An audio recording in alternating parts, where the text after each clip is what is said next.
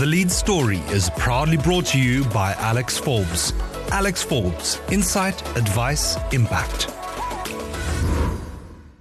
Welcome back to the Business Report. And uh, we turn our attention now to our, our, very own stock exchange, the Namibia Stock Exchange, who's had a pretty good couple of weeks. Uh, not only have they been awarded over the last two weeks, but they've also managed to go live with a bond trading system.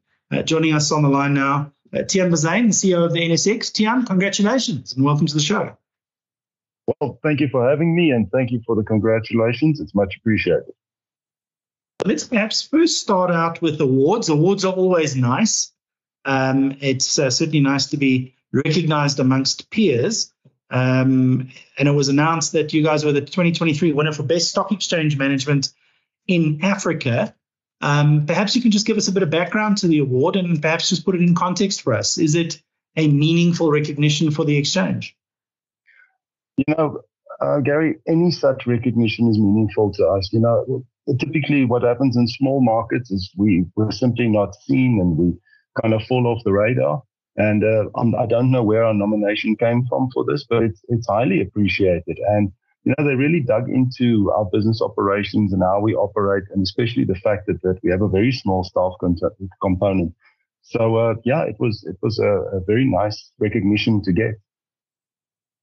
And is it a qualified recognition? In other words, is it are you being compared to the JSE and potentially even the Cape Town Stock Exchange at the same time? Yeah, so but because it's management uh, for all of Africa, uh, I think that applies.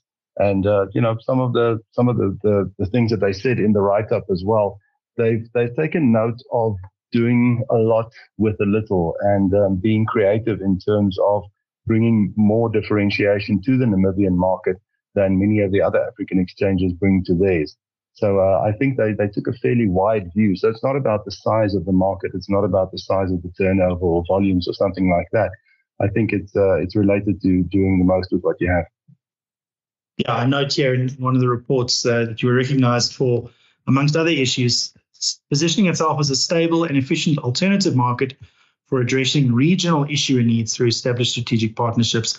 And that, of course, is essential now as we see expansion in mining interest and perhaps even energy uh, being a, a further developing sector in Namibia, that there is a mechanism by which local investors are potentially able to invest in those sorts of projects. Are you seeing interest from um, from potential new listers at the moment?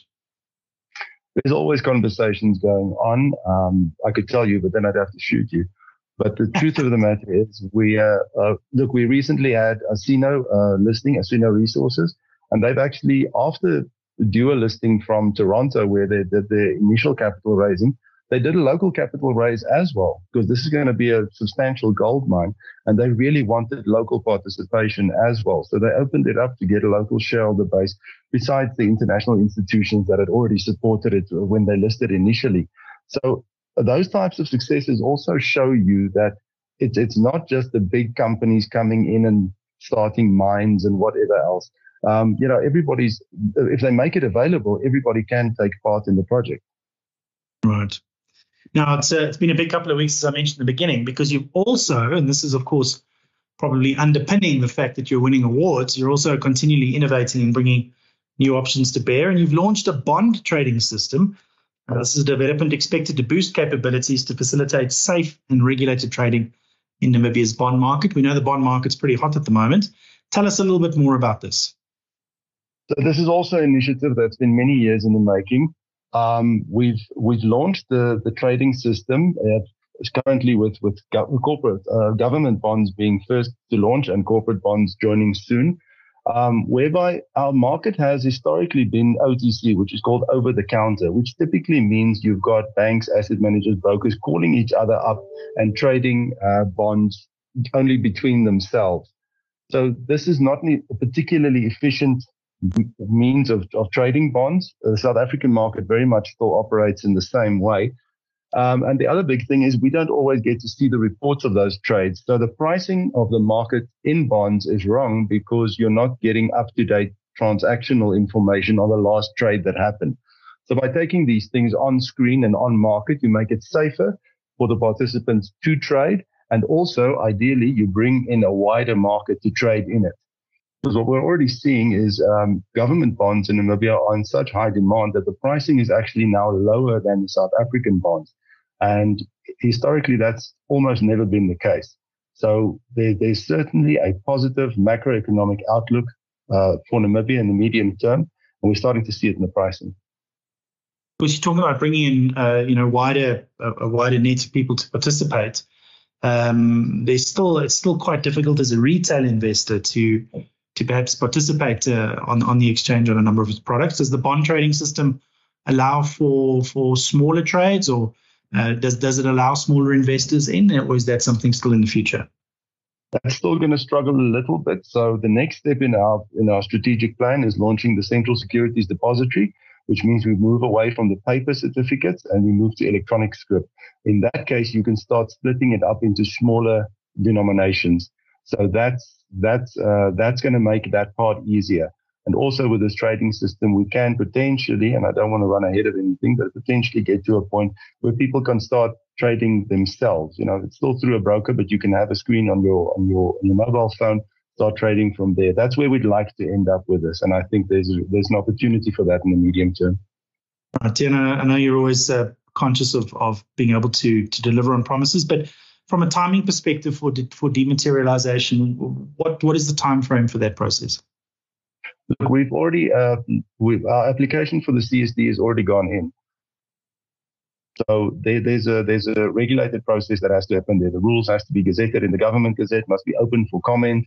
Then those comments have to address if anything. So it's it's difficult to put a real date to it but uh, hopefully we could we could get the license by next year. From a technical perspective, we're we're, we're pretty close to to being in a position to turn it on. The rules have already been circulated to the market prior to this process, so I don't expect a lot of comments.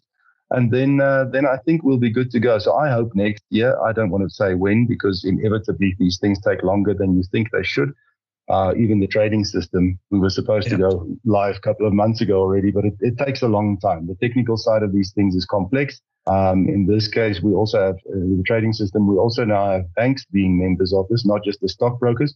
So obviously these things have to integrate into, you know, fairly big systems. Oh. And the same will happen with the CSD.